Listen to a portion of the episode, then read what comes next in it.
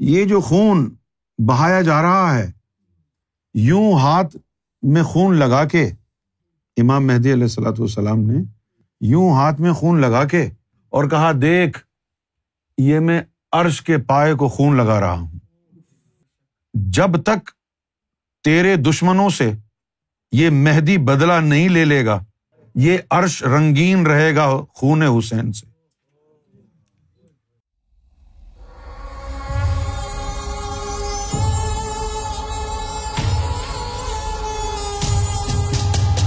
آج ندیم بھائی کے پاس ہمارے جو اہل تشیع بھائی ہیں، ان میں سے کسی ایک کا فون آیا تھا۔ اور وہ کہہ رہے تھے کہ بھائی، باتیں تو صحیح کرتے ہیں آپ لوگ۔ اور تعلیم بھی جو ہے بڑی زبردست ہے۔ لیکن یہ بات سمجھ میں نہیں آتی کہ آپ لوگ سرکار گوہر شاہی کو امام مہدی کیوں کہتے ہیں؟ اور پھر وہ کہنے لگے کہ اہل تشیع حضرات میں ایک عالم ہوتا ہے جس کا ٹائٹل ہوتا ہے آیت اللہ۔ تو وہ ہزاروں لاکھوں عالموں میں سے کوئی ایک ہوتا ہے۔ تو وہ کہتے ہیں کہ وہ زیادہ تر عراق میں رہتے ہیں اور وہ بہت زیادہ روحانی لوگ ہوتے ہیں۔ تو ان کا یہ کہنا ہے کہ انہوں نے تو نہیں کہا۔ انہوں نے نہیں کہا ہوگا یقیناً۔ لیکن آئمہ اکرام کی جو تعلیمات ہیں، آئمہ اکرام نے، امام جعفر صادق علیہ السلاۃ والسلام نے، مولا علی نے جو بیانات فرمائے ہیں امام مہدی کے حوالے سے، آپ ان کو بھی تو ذرا توجہ سے پڑھیں۔ جب امام جعفر صادق نے فرمایا ہے کہ قائم کا، مہدی کا چہرہ چاند پر طلوع ہوگا، تو انہوں نے فرمایا تو ماننا تو پڑے گا نا۔ تو میں اپنے جتنے بھی اہل تشیع ہمارے بھائی ہیں، میں ان کی بڑی عزت کرتا ہوں۔ اور یہ جو اہل بیت سے محبت کرتے ہیں، تو ان کے اس عمل سے ان کی انتہائی عزت کرتا ہوں کہ یہ اہل بیت سے پیار کرنے والے لوگ ہیں۔ اعلی رسول سے پیار کرنے والے لوگ۔ تو اہل بیت سے جو ان کی محبت ہے، مولا علی کی بارگاہ میں جو ان کا ادب ہے اور محبت ہے، پیار ہے، تو اس کا ریگارڈ کرتا ہوں۔ اس لیے بڑی بڑی محبت سے، بڑی آجزی سے میں اپنے تمام اہل تشیع بھائیوں سے درخواست کرتا ہوں کہ پریشان ہونے سے پہلے، سوال کرنے سے پہلے آئمہ اہل بیت نے امام مہدی کے بارے میں نشانیاں کیا بیان کی ہیں؟ اس کا ذرا گہرا مطالعہ فرما لیں۔ اور آپ جب اس کا مطالعہ فرمائیں گے اور آپ کو ہماری باتیں پتہ ہوں گی، ہم کیا کہتے ہیں؟ تو پھر آپ کا دل خود بخود جھک جائے گا۔ کیونکہ پورے عالم اسلام میں کوئی ایسا عالم، کوئی ایسا فرقہ نہیں ہے جس کا یہ عقیدہ ہو کہ امام مہدی نئی کتاب لائیں گے امام مہدی جو ہے، وہ نئی سنت لائیں گے۔ یہاں تک کہ اہل تشیع کے یہاں بھی یہ عقیدہ نہیں ہے کہ امام مہدی نئی کتاب لائیں گے۔ لیکن یہ تصور ہمارے پاس ہے۔ اور ہمیں معلوم ہے نئی کتاب سے مراد کیا ہے۔ نئی سنت کیا ہوتی ہے۔ تو میں اپنے ان بھائیوں سے، تمام اہل تشیع حضرات سے بہت معدبانہ طور پر گزارش کروں گا کہ آئمہ اہل بیت کی جو روایات ہیں، امام مہدی علیہ السلاۃ والسلام کے حوالے سے آپ ان کا مطالعہ بغور فرمائیں۔ سارے مسائل حل ہو جائیں گے۔ میں نے تو کر لیا ہے، تبھی تو اس نتیجے پر پہنچا ہوں۔ اور چونکہ میں اہل تشیع بھائیوں سے بڑی محبت کرتا ہوں، تو میرا میرا دل جو ہے گوارا نہیں کرتا کہ میں ان سے بحث کروں۔ میں ان سے بڑا پیار کرتا ہوں نا، کیونکہ وہ لوگ اعلی رسول کے دیوانے ہیں، متوانے، متوالے ہیں۔ تو اس حساب سے میرے دل میں ان کے لیے بڑی محبت ہے۔ اور اس محبت کی وجہ سے میں ایسا نہیں کرتا کہ میں ان سے بحث کروں۔ لہٰذا میں معدبانہ گزارش کر رہا ہوں کہ آپ لوگ اس سے پہلے کہ کوئی بھی لفظ سرکار کی بارگاہ میں بغیر ناپے اور تولے بولیں، آپ آئمہ اہل بیت کی کتب سے استفادہ حاصل کریں۔ پڑھیں ان کو امام مہدی علیہ السلاۃ والسلام کے حوالے سے، تو پھر آپ کو اچانک خود بخود سمجھ میں آنا شروع ہو جائے گا۔ آپ کے نائنٹی نائن پرسینٹ سوالات خود ہی ختم ہو جائیں گے۔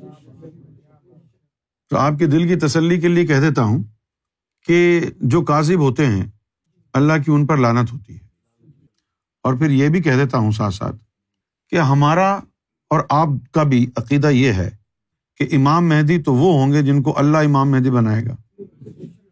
اگر اللہ نے کسی کو امام مہدی کا مرتبہ نہ دیا ہو اور اس کے لاکھوں ماننے والے ان کو امام مہدی سمجھتے ہوں تو کیا فرق پڑتا ہے؟ اگر اللہ نے کسی کو مہدی نہیں بنایا تو لاکھوں کروڑوں لوگ بھی اس کو امام مہدی سمجھیں تو بیکار ہے۔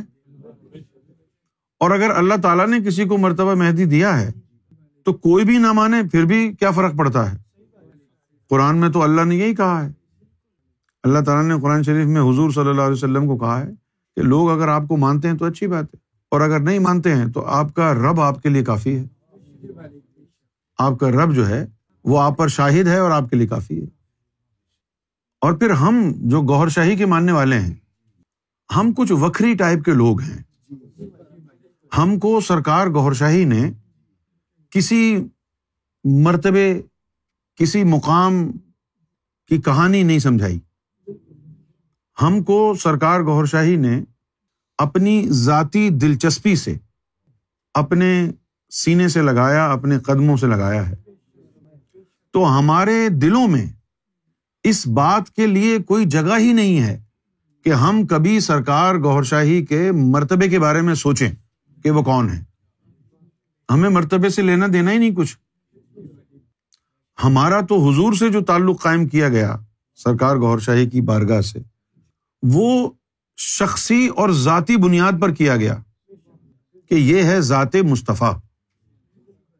ہمیں قطعی اس بات کی جو ہے کوئی پرواہ نہیں تھی، نہ ہمارے دل میں اس کا کوئی شوق تھا کہ ہم اپنے مرشد کی محبت میں، ان کی محبت میں جذباتی ہو کر حقیقت سے تجاوز کر جائیں اور اپنی محبت میں اپنے مرشد کو امام مہدی قرار دے دیں۔ یہ ہمارے یہاں ایسا نہیں ہوتا ہے۔ کیونکہ ہمیں مرتبے کی تعلیم نہیں دی گئی۔ ہمیں ذات کی تعلیم ملی ہے۔ اور جب ذات کی تعلیم ملتی ہے تو پھر وہ مرتبہ نہیں دیکھتی۔ یہی وجہ ہے کہ ہم مرتبہ نہیں دیکھتے۔ ہم دین اسلام کو بھی نہیں دیکھتے۔ جب ہم حق کی بات آتی ہے تو علی کی بات کرتے ہیں۔ جو علی کے خلاف ہے، ہماری نظر میں وہ جہنمی ہے۔ بھلے اس کا نام امیر معاویہ ہو، یزید ہو یا کوئی اور ہو۔ ہمارا تو جس سے بھی تعلق سرکار گور شاہی کی تعلیم اور سرکار گور شاہی کی تربیت کی روشنی میں جس سے بھی تعلق بنا ہے، وہ اس کی ذات سے تعلق بنا ہے۔ ہمارا تعلق مولا علی سے اس لیے نہیں ہے کہ وہ پہلے یا آخری خلیفہ ہیں۔ ہمارا تعلق ذات مولا علی سے ہے۔ ہماری نظر میں علی علی ہے۔ اللہ کو دیکھو یا علی کو دیکھو، ہماری نظر میں برابر ہے۔ ہم حسن و حسین کو سراپا نور مجسم سمجھتے ہیں، مانتے ہیں۔ رہ گئی بات شہادت کی۔ تو ہم نے تو امام علی مقام، امام حسین علیہ السلاۃ والسلام کا کربلا کے حوالے سے خود خطاب سنا ہے، جو آج تک کسی کو سنایا نہیں۔ بہت پہلے، بہت عرصہ پہلے، جب ایک دفعہ باطنی طور پر امام علی مقام سے ملاقات پہلی دفعہ ہوئی۔ تو میں نے ان کے قدموں کو بوسا دیا اور ان کے نالین کو اٹھا کر اپنی آنکھوں پر پھیرا، سر پر رکھا اور بڑی انہوں نے شفقت فرمائی۔ تو میں نے ان کی بارگاہ میں یہ سوال کیا کہ یہ بتائیں، یہ فرمائیں کہ جب آپ شہید ہونے والے تھے تو ایک لمحے کے لیے آپ نے آسمان کی طرف دیکھا اور آنکھیں بند کر لی تھیں۔ وہ کیا تھا؟ تو مولا حسین نے یہ فرمایا کہ اس وقت بابا جان میرے سامنے آ گئے اور کہنے لگے کہ حسین، لباس بدل لے۔ حسین، لباس بدل لے۔ ملکوتی لباس پہن لے۔ اب یہ لباس چھوڑ دے اور آزاد ہو جا۔ تو امام حسین نے فرمایا، میرے لیے تو شہادت ایسی ہے جیسے لباس بدل لیا۔ اب ان باتوں کا مطلب تو نہیں سمجھا سکتے نا ابھی۔ تو بہت لمبی باتیں ہیں یہ۔ بس ہلکا ہلکا ٹچ دیتا ہوں۔ یہ واقعات ہم نے کہاں دیکھے؟ یہ واقعات ہم نے عالم مثال میں دیکھے۔ آپ یقین جانے خدا کی عزت کی قسم۔ جب یہ واقعات میں نے دیکھے، بالکل اس طرح جیسے اب آپ میرے سامنے بیٹھے ہیں۔ واللہ میں کربلا کے میدان میں کھڑا تھا۔ یوں انگلی ڈالوں تو تلواریں چل رہی تھیں، انگلی کٹ جائے۔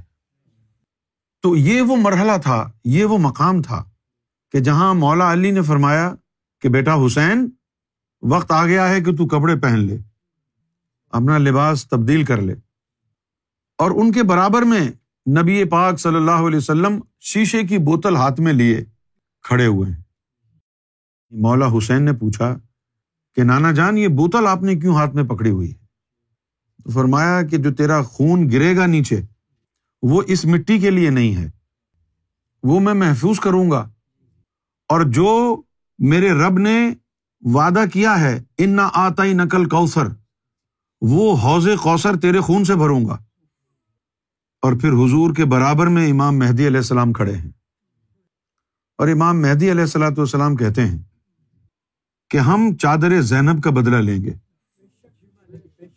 یہ جو خون بہایا جا رہا ہے، یوں ہاتھ میں خون لگا کے، امام مہدی علیہ السلاۃ والسلام نے یوں ہاتھ میں خون لگا کے اور کہا، دیکھ، یہ میں عرش کے پائے کو خون لگا رہا ہوں۔ جب تک تیرے دشمنوں سے یہ مہدی بدلا نہیں لے لے گا یہ عرش رنگین رہے گا خون حسین سے۔ ہمیں باطنی طور پر منع کیا جاتا ہے کہ اصل حقائق نہ بتاؤ۔ جو دنیا مان رہی ہے، یہ ان کا امتحان ہے۔ کل بھی میں بہت کچھ کہنا چاہتا تھا مولا علی کی شہادت کے حوالے سے۔ لیکن مجھے یہ حکم ہوا کہ لوگ ابھی اس قابل نہیں ہے کہ ان حقیقت حقیقت کے مناظر کو اپنے دل میں سمو سکیں۔ You can not cast pearls in the mouth of swines میٹھی کھیر پکا کے محمد بخشا۔ سورا آگے ترنی۔ کتے تو پیچھے رہ گئے۔ تو میں اپنے تمام جتنے بھی ہمارے اہل تشیع بھائی ہیں، ان سے بڑی معدبانہ طور پر اپیل کرتا ہوں، درخواست کرتا ہوں کہ سرکار گور شاہی علیہ صلاحت والسلام کے بارے میں کچھ بھی منفی سوچنے سے پہلے آئمہ اہل بیت کی روایات مہدی علیہ السلام کے بارے میں جو ہیں، ان کو بہور پڑھ لیں۔ اور پھر بھی اگر کوئی سوال رہ جائے تو میں بیٹھا ہوں، مجھ سے پوچھیں آ کے بغیر تحقیق کیے کچھ نہ کہیں۔